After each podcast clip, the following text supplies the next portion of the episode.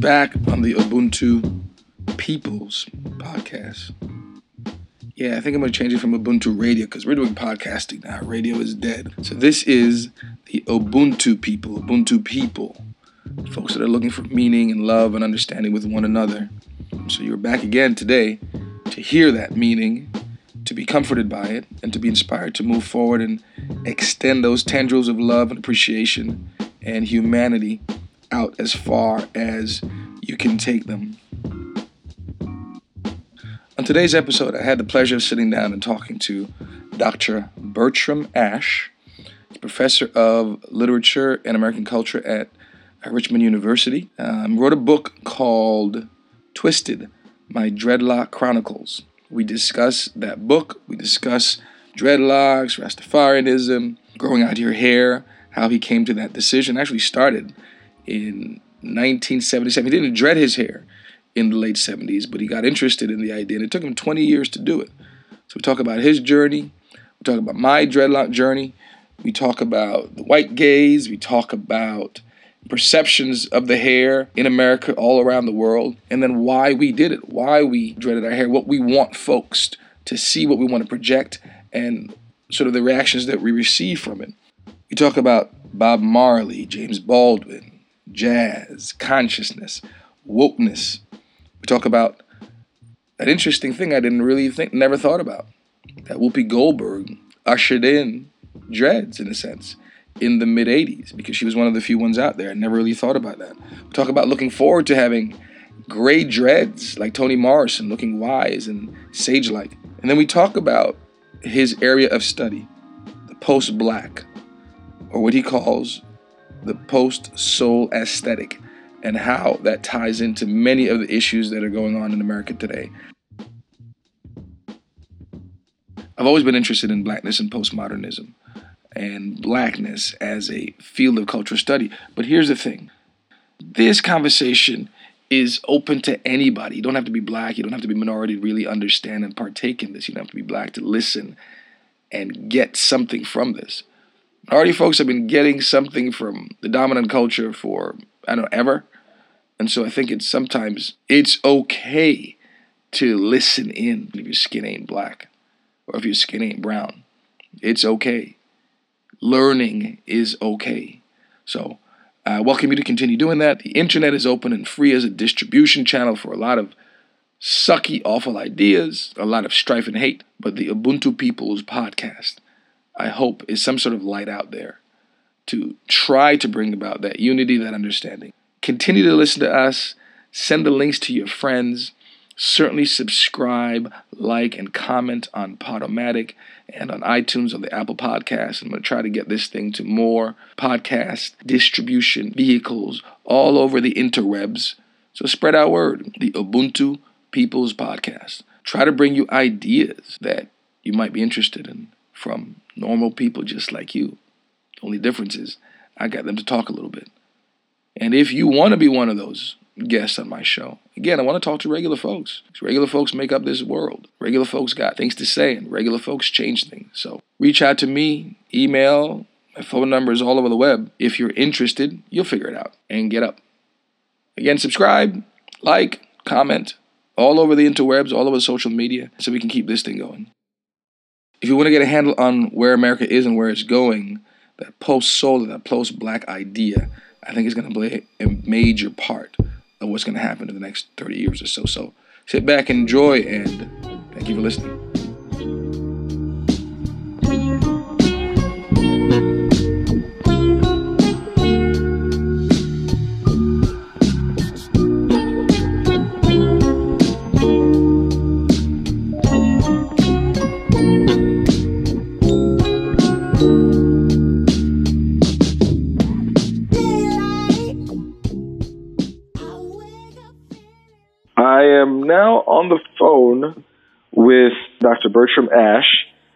Professor at the University of Richmond.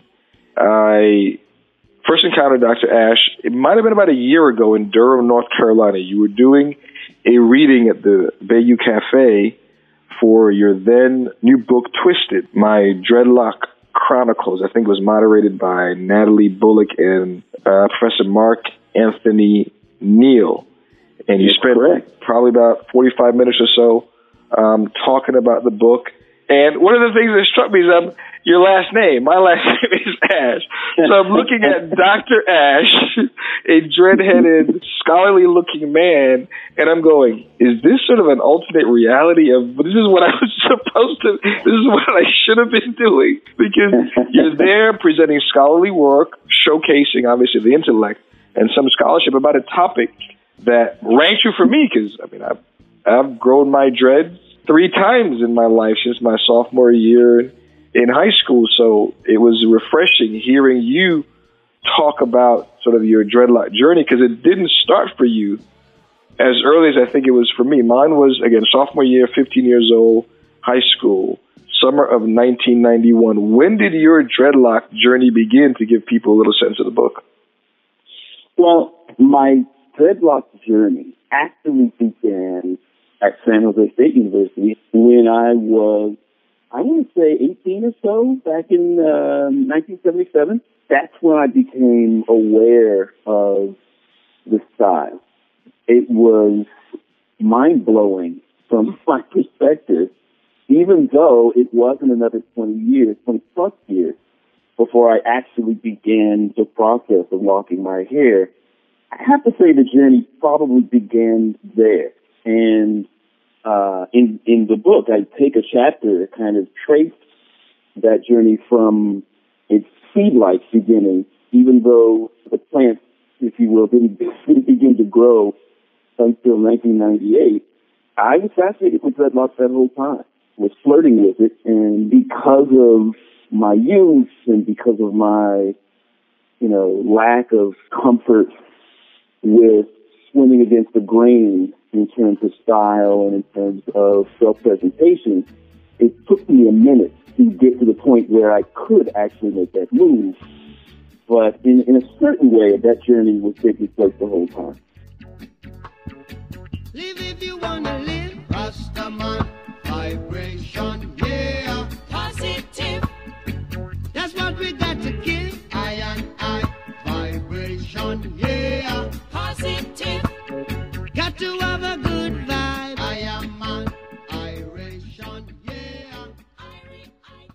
So home was the West Coast, San Jose, liberal America. I'm assuming at that at that time.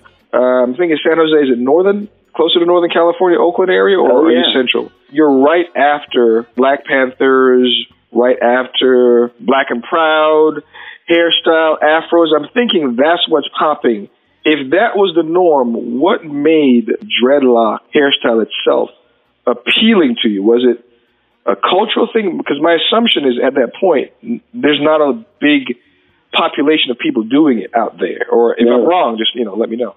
No, you are absolutely correct. And you know what's funny? I did, I did indeed uh, matriculate in 1977, and I didn't know anybody who wore dreadlocks. I'm not sure I saw anyone who wore dreadlocks other than Bob Marley was big at the time.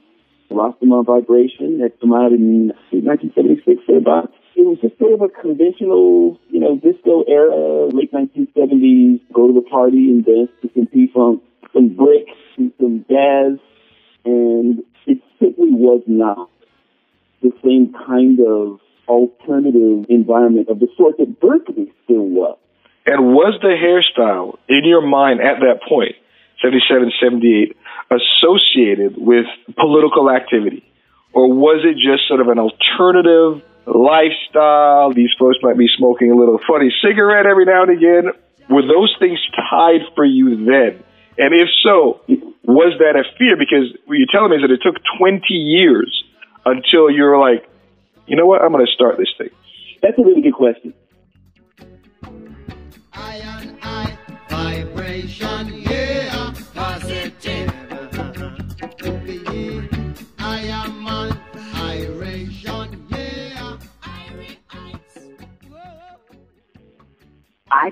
Simply can't say that I made that connection back then. The term woke that kids use nowadays, when I was younger, the term was conscious, right? And it's, it's the same same conception, which is that you're either, you know, unconscious or asleep And as you become more politically aware, you become conscious or, you know, awake or woke. Dreadlocks may well have been associated with being conscious in that sort of way. Absolutely. The, the, the fact that dreadlocks in the 1970s, up until, I'd say all the way through the 1980s, or at least into the mid 1980s, was aligned with Rastafarianism, reggae music, and a kind of ganja infested sort of way of, of looking at the world. The fact that Marley was as political as he was undoubtedly would have people thinking if they had heard of Bob Marley. You know, it's, it's a sad fact that, that Bob Marley was, was monster, was huge in certain pockets of American culture back when he was alive. And in other pockets of American culture, he was. Let's call it for what it is. He was more popular. When I went to college, there were more. For, I'm sorry to say this, there were more white kids that had Bob Marley albums, albums than black kids. Let's call it for what it is. Yeah. Let's call it for what it is. Yeah. You're exactly right. I, I was about to say that absolutely includes black folks Yeah. who may or may not have heard of, of Bob Marley.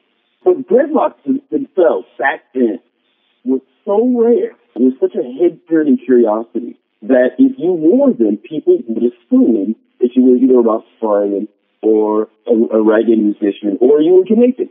And those were the primary associations that took place until somebody like, say, Whoopi Goldberg came along and initiated a kind of toppling of those sorts of assumptions. Yeah, I never think about Whoopi as being a sort of departure from that association with Jamaica and weed and bongo drums and all that stuff. I never thought about that, but she was. In terms of the mid 80s, I'm trying to think back. Besides her doing her one woman show on Broadway, doing her monologue, Mhm. I can't think of anybody who was in popular culture post Marley. So Marley dies early 80s. Right. I can't think of Right. anybody. So if there was nobody out there, do you think that was the delay on your side? And then what was the impetus for you going in 1998? You know what?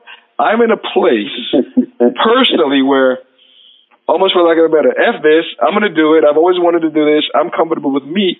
Or had it saturated the culture enough in, let's say, the early 90s with, with, with hip hop. And the hip hop dreads were not visually the same as probably what you encountered in the late 70s and what people think when they when they picture Marley. The hip hop dreads were a little more almost like salon made dreads. So what was it when you finally came around to it? It had to be some level of acceptance in the culture where you feel comfortable, but also some sort of inner acceptability or strength in you that said, you know, I'm ready to do this. Right. It was a little bit of both. My conception is that as far as dreadlocks coming from Jamaica to the United States, the, what was pivotal was this uh, 1979 60 Minutes broadcast that was on the Rastafarian. And you got to remember this. This is before cable went broad in the way that it did. This is long before the internet. So the sheer volume of people that watched 60 Minutes every Sunday evening was millions and millions and millions of people. And as a result, when that program on dreadlocks, and it, well, it wasn't on dreadlocks, it was actually on the Rastafarians, but the Rastafarians were wearing dreadlocks.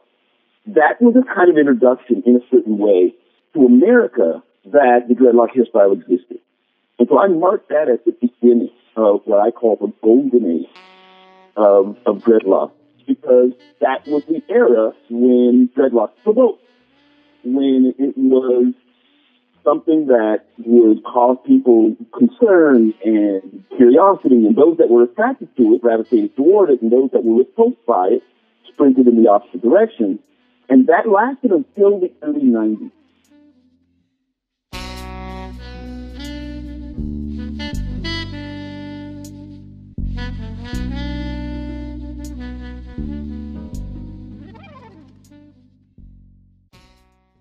That long 80s was an era that I was very much paying attention to and captivated by the dreadlock hairstyle. I wanted to do it when I was in Louisiana.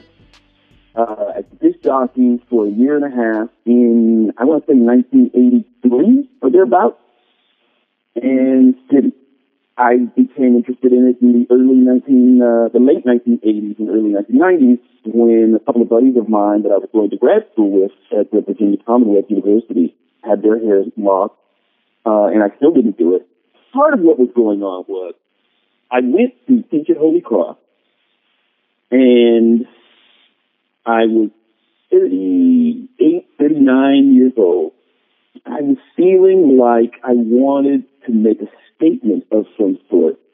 But I didn't just want to make a statement to the world. I wanted to make a statement to myself that I was at a stage of my life where I could indeed say, F this, I'm doing what I want. I also knew that I was on the tenure track. You teach and you publish for six years and you go up to tenure and if you get tenure, it's essentially a, a job for life. Very difficult to get fired, but it's a rigorous six years because it's a job for life.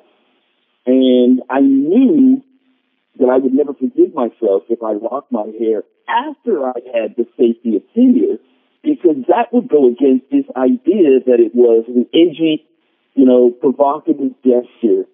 And it wouldn't have meant nearly as much for me personally if I waited until after tenure. So I made sure that I locked my hair two, three years before I got tenure. If they were going to grant me tenure, they to grant me tenure with dreadlocks and if they had some issue with it, if they were shallow enough to not grant me tenure because I had dreadlocks, well, then that was going to be the cost of wearing the hairstyle that you want. So basically, that was those all of those different factors were kind of swirling around as I decided on March 8th, 1998. You know what? I'm going to. Dread naughty dread now.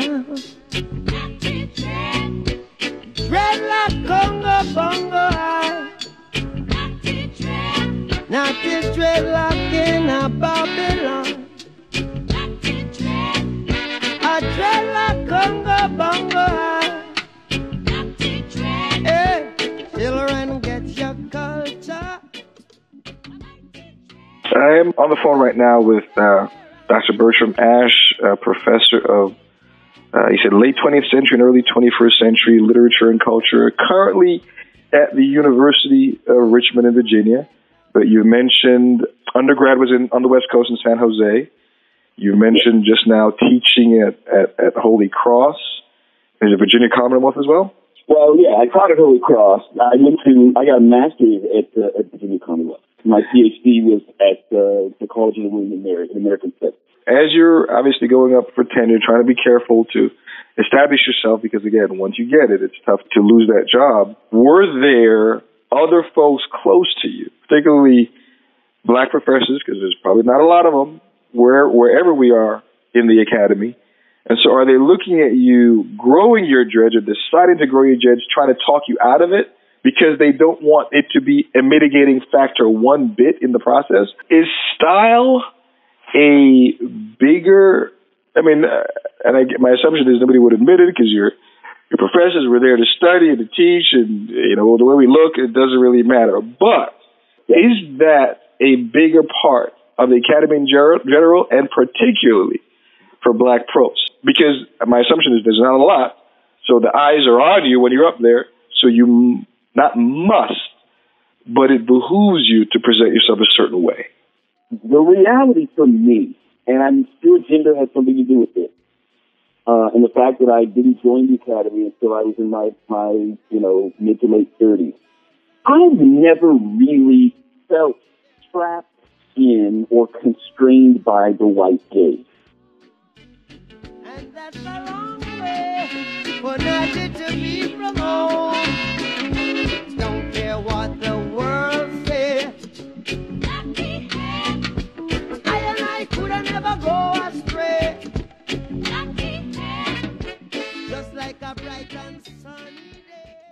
I will admit that it's there, and I will admit that I'm aware of this there. But as far as I'm concerned, I, I, I simply don't feel the heat. I'm, I don't feel the heat of the spotlight. And as a result, when I go into the classroom, when I'm walking around on campus, I walk around like I own the place. you know, I know professors who feel like they're under a microscope. That for them, that spotlight is hot. They feel the heat. And I'm sorry that they feel that way. And, and I'm not the only one who doesn't, but I know that there are those that do.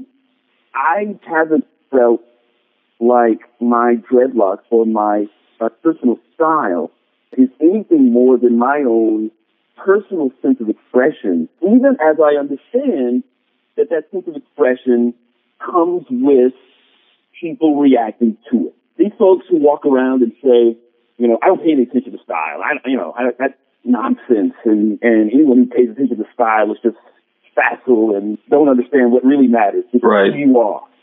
Yeah, those people don't. That's, that's silly. You know, we are, we are a visual culture. And when you walk into a room, style matters in ways that, that a lot of people are uncomfortable acknowledging, but nevertheless is real, whether they understand it or not. Uh, it's, it's, it's just a fact. There is certain comfort in not being affected by the white gaze, a certain comfortability in yourself. Does that lead to then saying, you know what? It, it may not have been dreads. Give me purple hair. I don't care. I know who I am. Or do you think the dreads engenders in people who wear it this not backlash, but you're getting a certain, for lack of a better word, stereotype in, in what the other sees in you. So they see the Rastafari, they see Jamaica, and I can I can say that for a fact. How many Yep. times people who do not know me just go, "So you're Jamaican?" Uh, no, I'm not from Jamaica. I'm from this other island. But again, I cannot blame them. The association is dreadlocks and Jamaica. Thank you, Bob Marley. No, no problem. I can do that. But Right. what you were saying is, I remember my dreadlock story is is summer of 1991. I go away to this this camp. I have this watershed moment, this life altering experience, and I come back to Brooklyn, New York, ready to start my mm-hmm. sophomore year of high school at Brooklyn Tech. So school starts in September. In August, I go, you know what? I am no longer that person that I was before this summer. I am proactively going to do something to change the way I interact with people. I was a shy person in public. I knew I wasn't that way, and I just wanted to express myself. So I said, all right, what is one way that I can visually demarcate the person who I was to the person I want to be? So I said, Mom, start dreading my hair because people are going to look, you're not going to see the person who was there in June. It is some, somebody mm. completely different. So you have to start treating me different because something in your mind going, that's not him. And if I then start acting a different way, it's melding the two. And the other thing was, I would look in the mirror every day and I would see the dreads growing. And it would be a visual reminder to me that I was growing, that I wanted to change. And the longer the dreads got, the longer the distance would have been from the person who I was.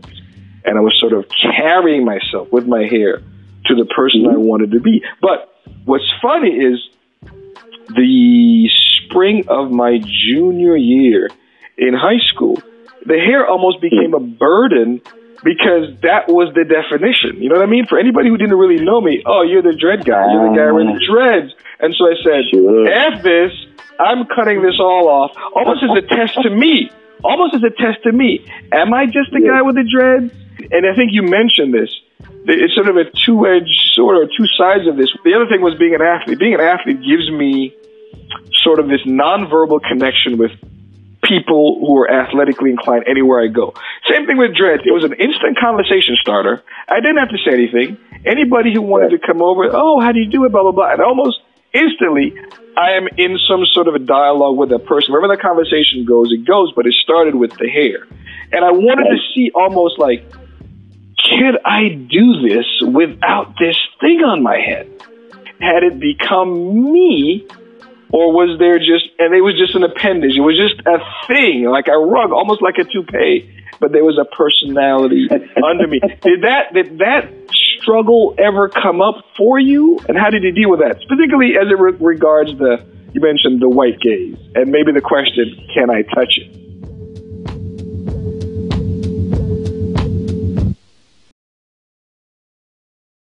I love this book, uh, and it makes perfect sense it took me years to get used to seeing myself in the mirror with dreadlocks. It took me years to stop kind of being surprised a little bit when somebody would react to my hair because in my mind I wasn't envisioning myself with hair. You know, and that might be the difference between dreading your hair for the first time as an adolescent, as a, as a, as a high school student versus doing it when you're close to 40. I'm a grown man. I've been a grown man for 20 years. And then I fundamentally altered my, my appearance in ways that took me a minute to catch up, you know, in terms Mhm. of, of you're always looking out. Unless you're walking by a reflective window or you happen to see a, a, a mirror or, or, you know, you use the restroom in a, in a restaurant and okay, you pop up and there you are. Other than that, you don't see yourself and all you really have is this conception of what you must look like in your head. It's precisely why you see these horrific comb overs and these, these toupees that these, these most most white guys have. It's because what they want is try and match some semblance of how they see themselves inside with how they're projecting themselves to work. It's a, a fool.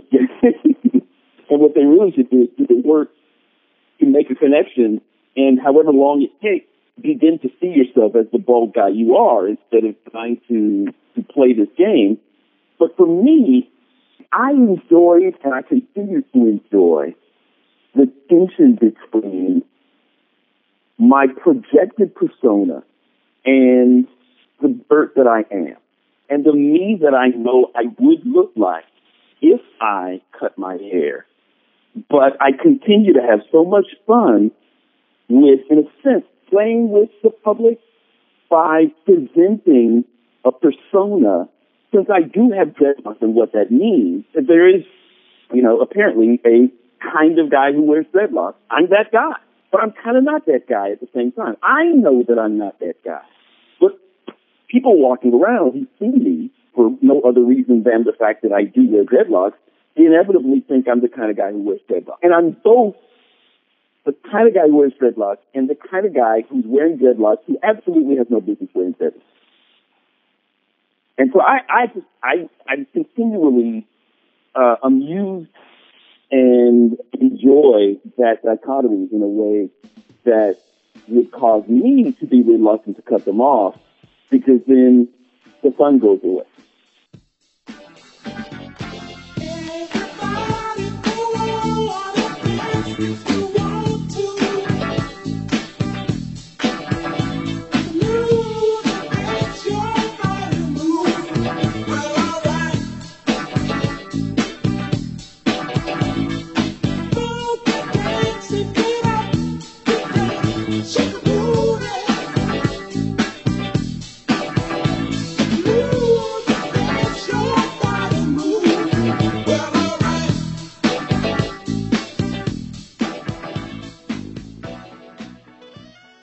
In much the same way that dreadlocks pro- project a certain persona that Americans think they know, and it's not just Americans. In Cuba, in London, in Berlin, in Panama, people have walked up to me or at least said things that conform to this very familiar stereotype in many other countries than just the United States of America.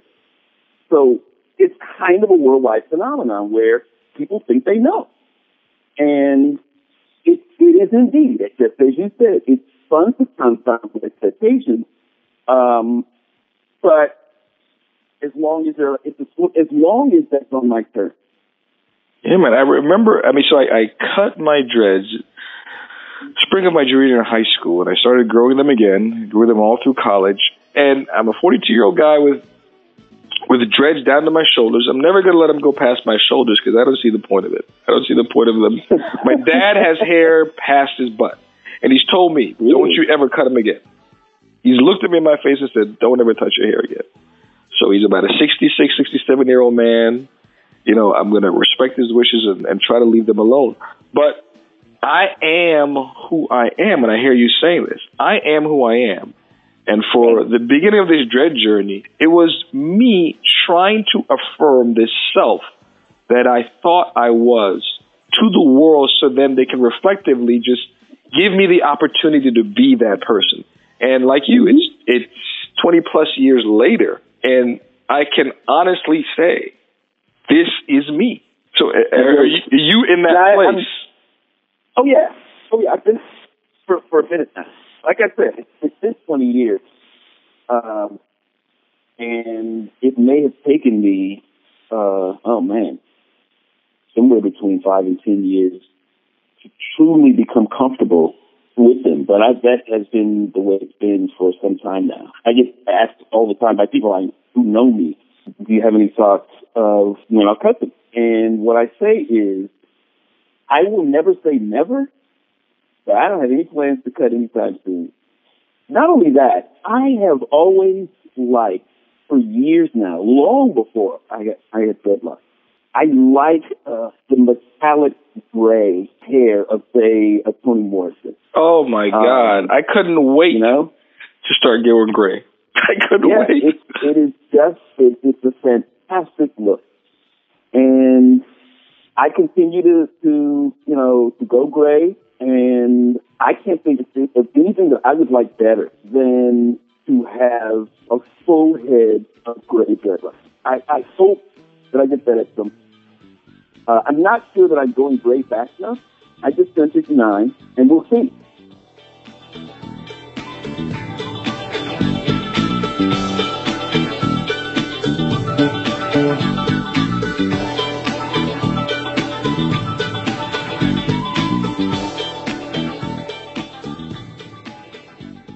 Again, uh, you're on Ubuntu Radio. I'm talking to uh, Dr. Bertrand Ash. We've just spent some time talking about his book. By way of talking about our own dreadlock journey, we're talking about his book, Twisted, my uh, Dreadlock Chronicles. Where can folks find the book? Uh, probably the best place would be online. It was in the bookstores when it was new. Do you have a website where they can go to, or I do not have an active website. I'm Okay. working on that. So again, it's Twisted, my Dreadlock Chronicles, uh, Dr. Bertrand, A-S-H-E. Look it up. Fascinating work.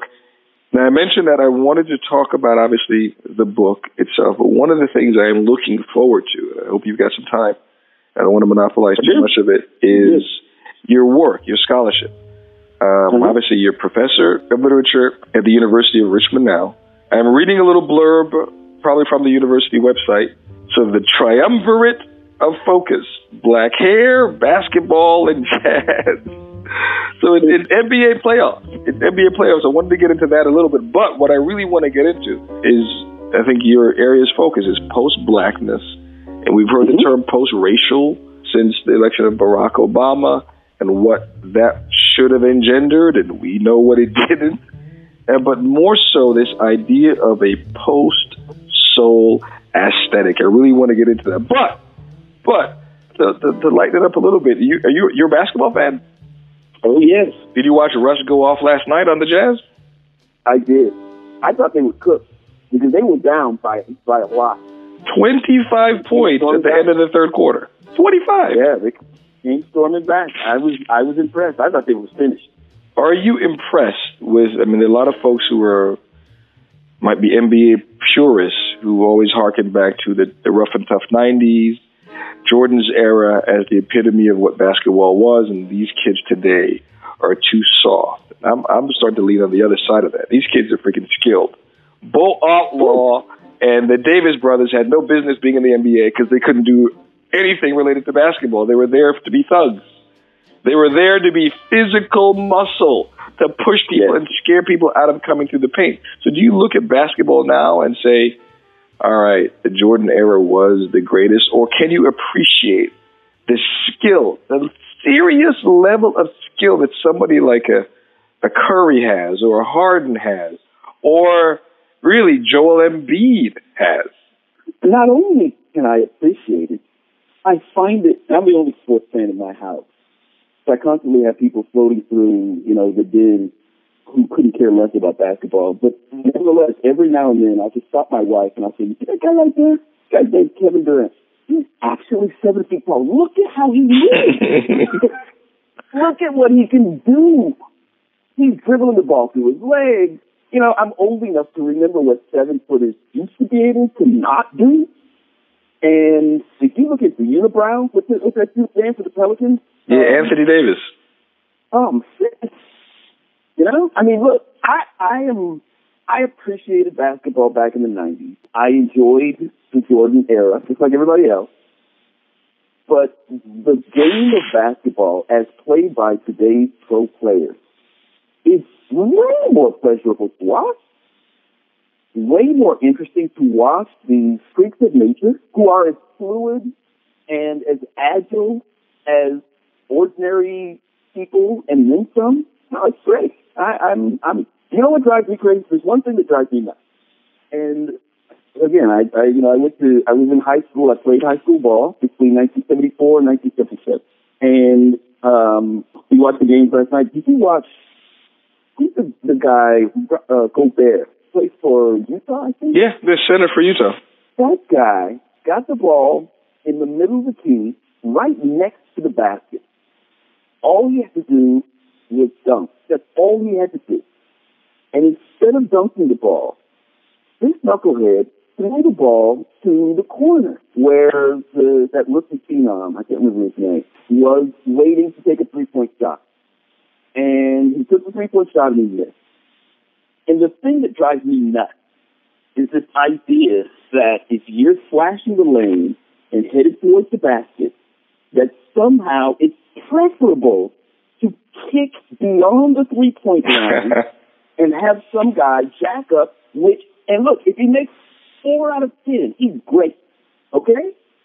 So, not shooting the sure two in anticipation of hopefully making a shaky three is complete and utter nonsense to me. And I can't, I just can't get with this new rationale that says, you know, we want to shoot as many threes as possible, so we'll give up an almost certain extremely high percentage two points in order to hopefully get an extra point that's not likely to go in because most people miss six times out of ten. That's complete and utter nonsense. And I cannot get used to that. And I've screamed at the TV plenty of times because it happens all the time, you know, seven, eight, ten times a game. But other than that, it's a wonderful game to watch. I'm going to try to make it a, very broad segue from there to the post soul aesthetic, post blackness, post racial America. What I see there in describing the NBA lane, and I grew up in New York City, Pat Riley, Knicks, nobody comes through, no fly zone, nobody comes through the lane, or else you're going to feel an elbow from Anthony Mason or Charles Smith or Patrick Ewing, and you're going to go back and you're taking, you're going to be happy, Jordan, Pippen, all of you. So the NBA of the, the so-called golden age was tougher, more confrontational, in your face, particularly where it mattered around the basket. Right. To segue a little bit in terms of expanding it to, to making America our NBA court and to make the different populations in this country the teams. And everybody's trying to get to the basket. Everybody's trying to get to the dream, the picket fence, and all that stuff. We're all trying to get there. But along the way, we meet each other in the paint. And there was a point in your lifetime where that confrontation was incredibly real, incredibly dangerous, and it could have been deadly. And then there was a period where almost we kind of almost forgot about it, but we can't now because we're in this post-racial, post-blackness, post-Obama return to something that we thought was no longer there. So again, just like on the basketball court, there was an era when confrontation was unavoidable. Like you said, big mm-hmm. man, they clash. Russell Chamberlain, it was body against body, and they didn't they were not taught the fundamentals of anything else. This is just what big men did. But we're at an era now where the folks who in another era would have confronted each other, literally the big men in the game, uh, quote unquote, the game, are, are now throw the ball to the side. And we find ways of trying to, you know what I'm saying? To try to work around to get to this idea that for the entire history of the quote unquote game, it was confrontational. There was only one way of doing it. But now Mm. we're in this other era where the big men have softened. They're more skillful. They're more knowledgeable. So they have other things they can do to win, quote unquote, the game that has always been played in this country. So I'm hoping the people who are listening understand where I'm trying to get with that. I know that was a big stretch. That was a big, but but you understand what I'm saying. So we're we're in this era of non-confrontational confrontation, where we're skillful and knowledgeable enough to figure out workarounds. But the point is, Gobert, take the effing ball up. You're big, you're strong. Go up, meet him at his highest point, and then you will know for sure if you can. Because the next time you get the ball, all right, I can kick it to Donovan Mitchell. I can kick it to Ricky Rubio.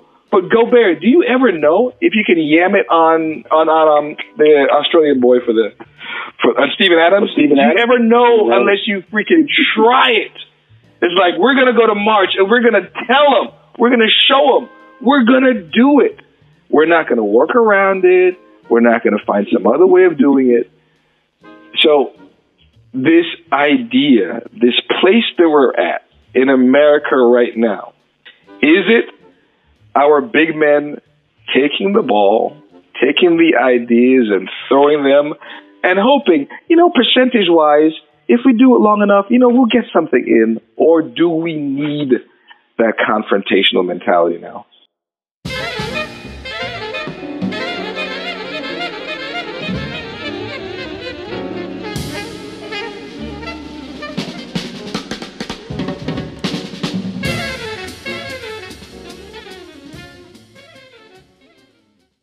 First off, one, what a spectacular segue. that was. I well, so impressed with that. that was that was brilliant. I really enjoyed that.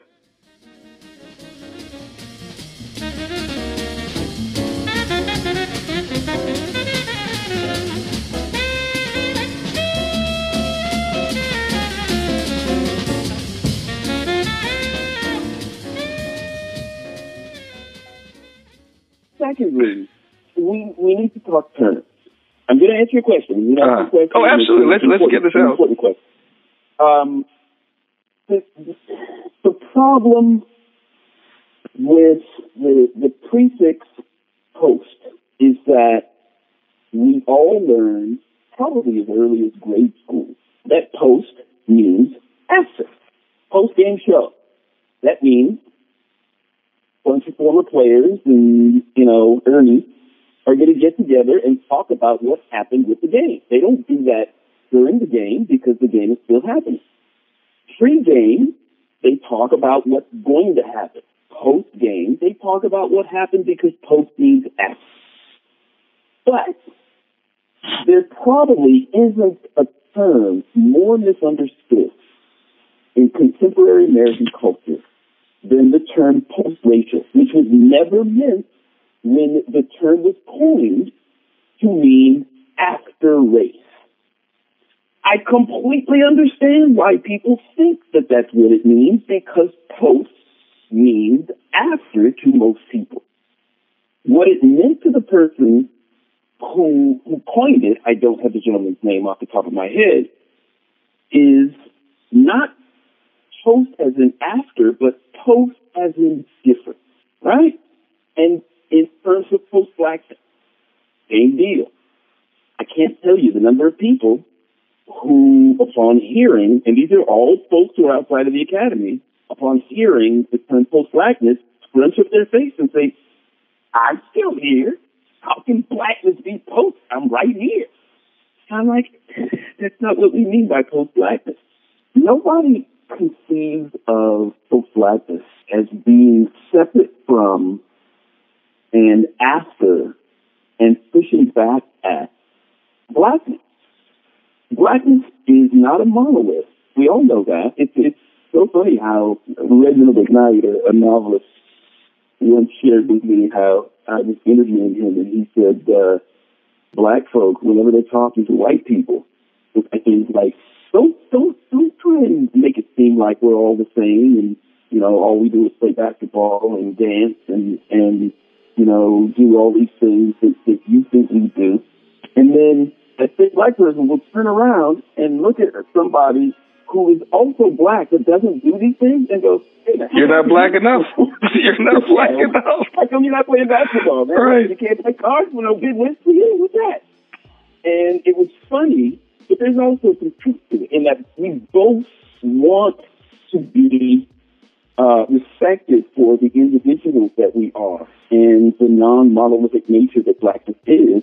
And yet at the same time, there is what I refer to as traditional black and that doesn't mean that it's, it's based on genetics. It doesn't mean that it's based on anything other than there are certain aspects that are traditions that people feel comfortable doing. Unfortunately, people look at those who are non-traditional and question their blackness because they shouldn't. But at the same time, if in fact you have so many people in the post-civil rights movement era, many of whom grew up in the suburbs, many of whom grew up grew up in, in the city, but with interests and ways of looking at the world that made them non-traditional, even if they grew up in Brooklyn or grew up in, you know, West Philadelphia or wherever, then if enough people are that way and enough post-civil rights movement, as in born or came of age after the civil rights movement, if enough African Americans have a sensibility that is different from traditional blackness. Even if there's crossover and, you know, there's different Venn diagram and I'm not suggesting that they're all completely different. There's, there's shading. But if there, if there are enough that are different, that there is a recognizable school of blackness, then that school needs a name. Uh, early on, when I was first thinking about it and writing about it, the term was New Black Aesthetic from an essay that Trey Ellis wrote back in 1986. And Nelson George was using the post-soul aesthetic. And what I liked about the post-soul aesthetic as a name was that the term and the concept of soul, as in soul train and soul music and soul food, was sort of fit in the 70s and the 60s. And post-soul allows there to be a sense that, okay, it's the 1980s now, it's the 1990s now, and we're in an era deeply inside blackness, but in an era that is both a certain time period. It just didn't catch on. And what caught on was a 1999 introduction to um, a freestyle, a, a, museum exhibition called Freestyle by Thelma Goldin and Glenn Live, where they used the term post black. And they were being facetious, but what they were talking about is this idea that someone could be steeped in blackness, but not defined by blackness. That that they they felt comfortable trafficking in and using and playing with concepts that weren't immediately traditionally black, but demanded that they have the freedom to use these concepts and these ways of making art and these subject matter in terms of film and what have you and in novels and in music and retain their blackness, but also understand that they're not chained by a sense that they have to do what all black people are doing or else somehow they're not black. And so this term, post-black, was simply coined to describe this growing group of black artists who were making art that wasn't traditional in the same way that artists in the, the 60s and 70s wanted to be. Back in the days when I was a teenager, before I had status and before I had a pager, you can find the abstract. Listening to hip hop, my pops used to say it reminded him of bebop. I said, Well, Daddy, don't you know that things go in cycles? Wait, the Bobby Brown is just. When Tiger Woods first popped on the scene, you're old enough to remember when Tiger Woods popped on the scene. Right. And we started getting introduced to this, this word Cablinasian, where he, he did not want to be, he did not acknowledge that he was black. He didn't acknowledge that he was high. He didn't acknowledge that he was white. He wanted to be seen and heard of as a African Asian and pretty much got away with it. Early in his career, if I had asked a question 20 years earlier, there would have been a yes, he's black or no, he's not.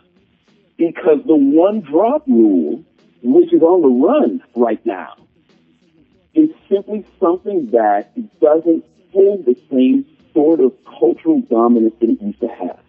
The, the growth of the term mixed race or biracial as a category speaks to the kind of umbrella post-race reality that we're in right now.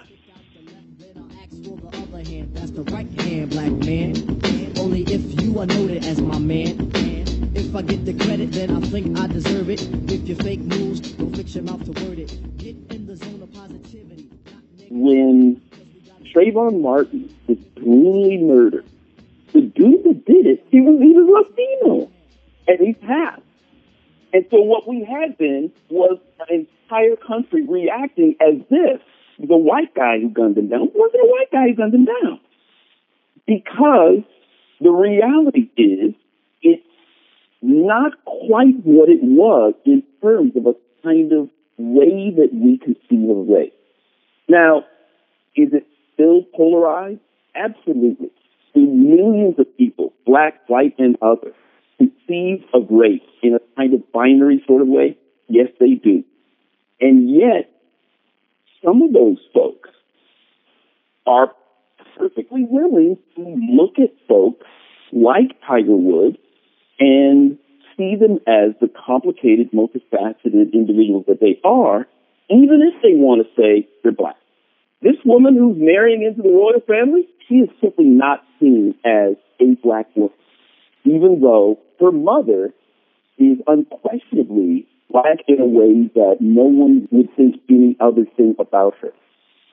And there's so many kids and so many people who are inhabiting a kind of racial gray and being allowed on some level to inhabit that racial gray that we have indeed inhabited a sort of post-race era, even though it doesn't mean that there's no race.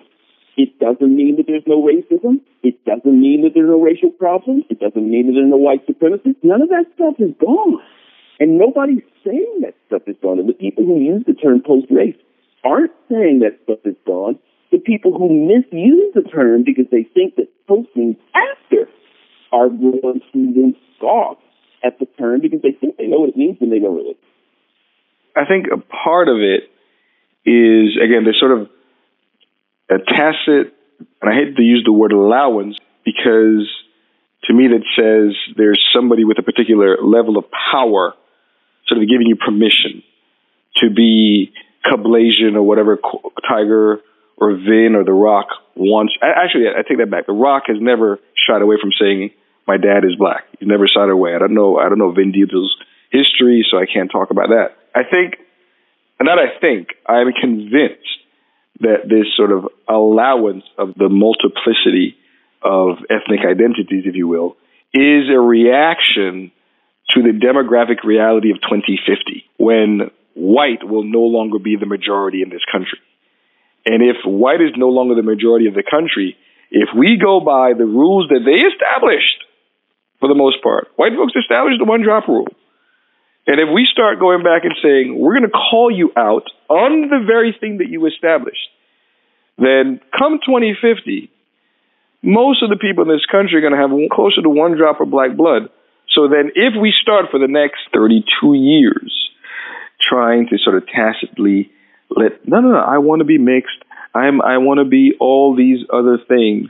When we get to 2050 and the census rolls out, and then people are making decisions in government based on demographics, who are black? Who are the black people? No, I want to go back to this one drop thing. You created it. At some point, you did it because it was beneficial for you. Now, from 2018 to 2050, it's beneficial for me.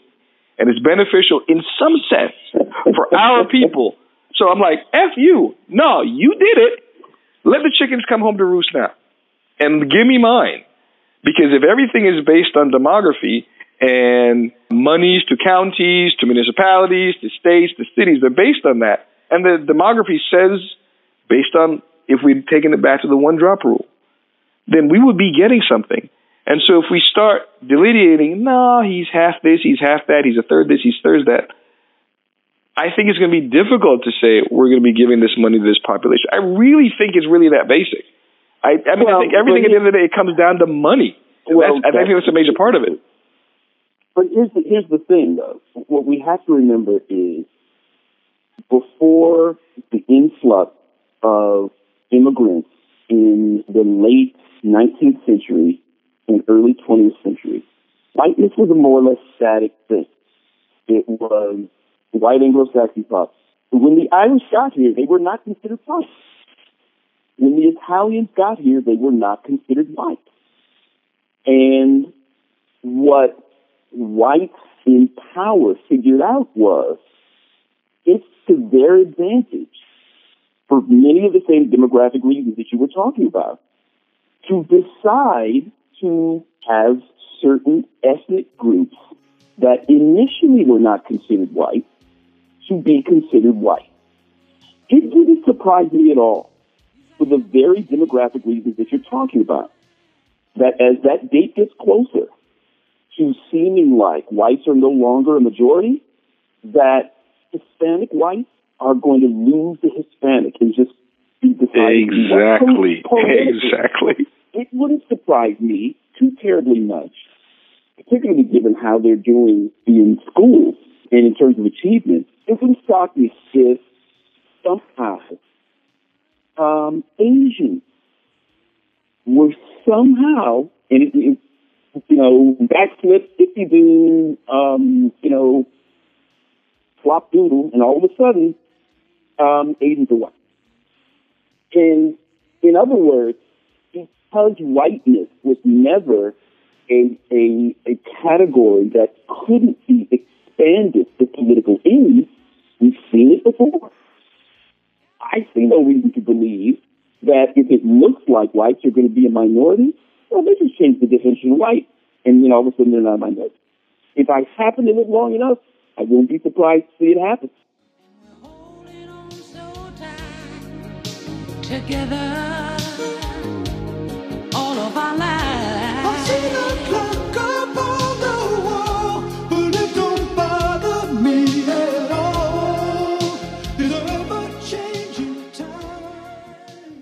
they're beginning to change rules and all this business about how uh, votes are being stolen and you have to carry an ID. This is all a way to suppress voter turnout so that whites can continue to have the majority of the political sway in this country. They're doing it right now. They're not even hiding it. It's, they're doing it right in front of it in the plain light of day. So I personally don't put too much stock in the state certain where whites are supposed to be some demographic minority. And all really all you have to do is look at, at South Africa. Whites weren't even close to being a demographic majority there. You know, we got the same white folks here.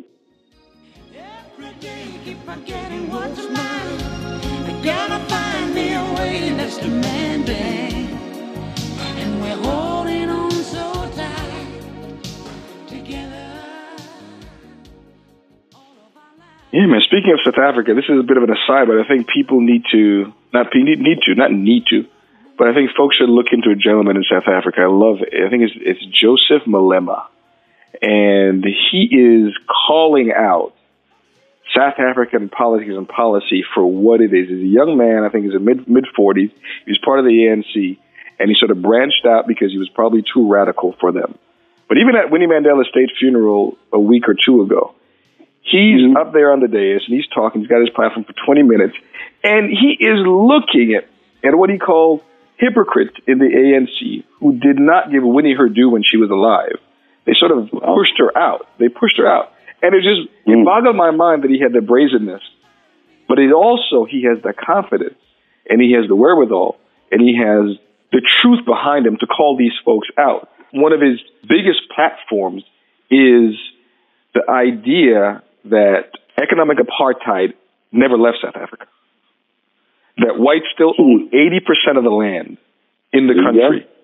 And Mhm. he's talking about black folks getting the land back. And obviously, the minute you say that, most people start thinking that we're going to go there, we're going to kill people, and we're going to steal the land. No, no, no.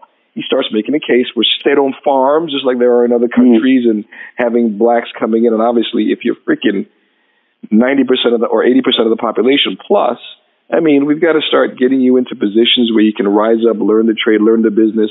And those things never happen. Those things are supposed to happen. They never happen. What's Yeah. funny though about it, I wish people can go on YouTube and look up this gentleman's name, last name Malema in South Africa. What is funny is that he is Trump in terms of this idea of a populist leader who is taking the voice of the so-called people. And in this case, it's flipped because it's so interesting to me that he's taking the voice of the the demographic majority in South Africa, but in terms of ideas, in terms of people who actually have so-called power in this country, they're the, in South Africa. They're the minority over there. The same way Trump's uh, fame and his political clout is with the so-called powerless minority in the Rust Belt in Middle America whose voice is not being heard. It's the most interesting dichotomy. Here you have this bombastic asshole here, and you have, for me, this populist leader who is saying everything for effect. I mean, I'm smart enough to know that he's saying it for effect over there, but there's a certain truth behind it. But he's black.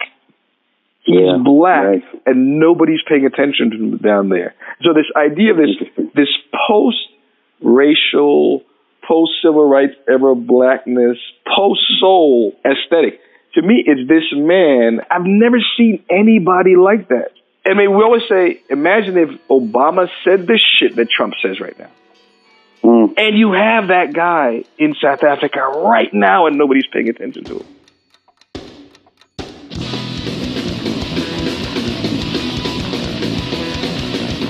Time's up. Look at half alive. Time's up. The world is full of strife. I enjoyed my evening uh, talking to Dr. Bertram Ashe, and I appreciate him giving me his time and thoughts. Uh, but this is just part one, man. We talked for about three hours, so there's a part two to this. In part two, we expand the idea of post blackness, or what he terms the post soul aesthetic. We talk about traditional black culture versus uh, what it looks like today. What does the post black look like on TV? I mean, what are the differences between, for example, The Cosby Show and Atlanta and Insecure, the last OG. We talk about the protest era. We are indeed in a protest era, almost reminiscent of the 1960s. Every weekend, someplace in this country, there are thousands of people marching against something. So, what does that mean and what does that presage? We talk about Jimi Hendrix, black fanboys, or Afro punk, basically blackness on the outer rims, on the outer edges. That seems to be, again, so different from that traditional. How did that come to be and what does that mean? And like I promised anybody I talk to this spring, I'm going to bring up Black Panther because it's such a worldwide phenomenon and it's such a, a watershed, a sea change, really, I think, in the culture. So we talk about the last act specifically of Black Panther. So here's the thing. Maybe I'm foolish, maybe I'm blind, thinking I can see through this and see what's Dr. Ashe, who by the way, he's not my family. Some people may have may have thought that I'm looking out for family, but in truth. I think I see somebody I could have been, man, had I gone down that PhD track. I think I've got the ideas, I just don't have the degree. So it was like talking to a kindred spirit, in a sense. Thank you for listening to this episode. I know you'll be back, but for now, we are out. You're only human after all. Don't put the blame on me. Put your blame on me. Some people got the real problems. Some people out of love.